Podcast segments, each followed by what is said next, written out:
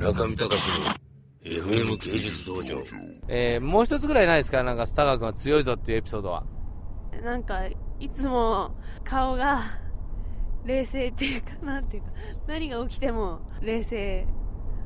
なるほど。田川さんは何が起きても冷静な顔してるぐらい強いと。そうですかね、田川さん。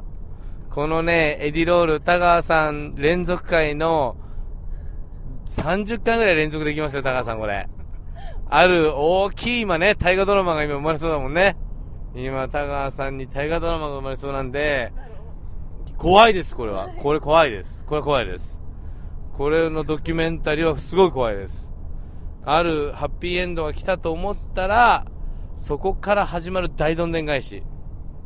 まあ言ってみればですね、えー私が今作ろうとしている映画、潜在緑のプロットにも似ています。つまり、あの、潜在緑というカフェをですね、脱サラしたお父さんが、あの、その退職金でもって作ろうと思って、普通ならそこのオープンして、そこからまあ、オープンするまでがストーリーで、そこがクライマックスですよね。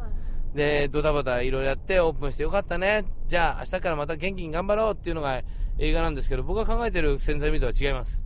というか事実に基づいてますから、これは。潜在緑は、3週間で、4週間 ?3 週間で潰れました。それはズバリ、お父さん、お母さん、お兄さんが経営した潜在緑の放満経営。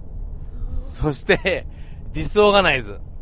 これがたたってですね、全然コスト換算ができずに、希望的観測のみでコーヒー1杯500円だっけ ?400 円。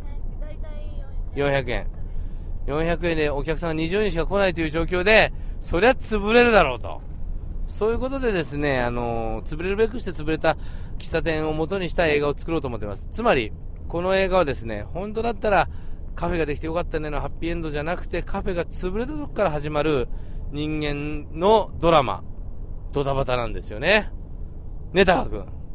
そういうことで、田川君もある大きい儀式が行われたかにごとくで、そこまでが普通の映画だったら、クロージングなんだけど、そこから始まるよね、きっと。そこから始まる、びっくりするような人間ドラマ。これを約30回にわたってお送りする、まあ今日はティザーのようなもんですね、田川淳とは何かと。まあそういう、こう、田川淳ストーリーのティザーを今日はお送りいたしました。皆さんですね、えー、今年いっぱい高川淳で、えー、楽しんでください。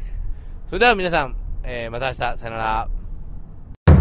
中見隆の FM 芸術道場。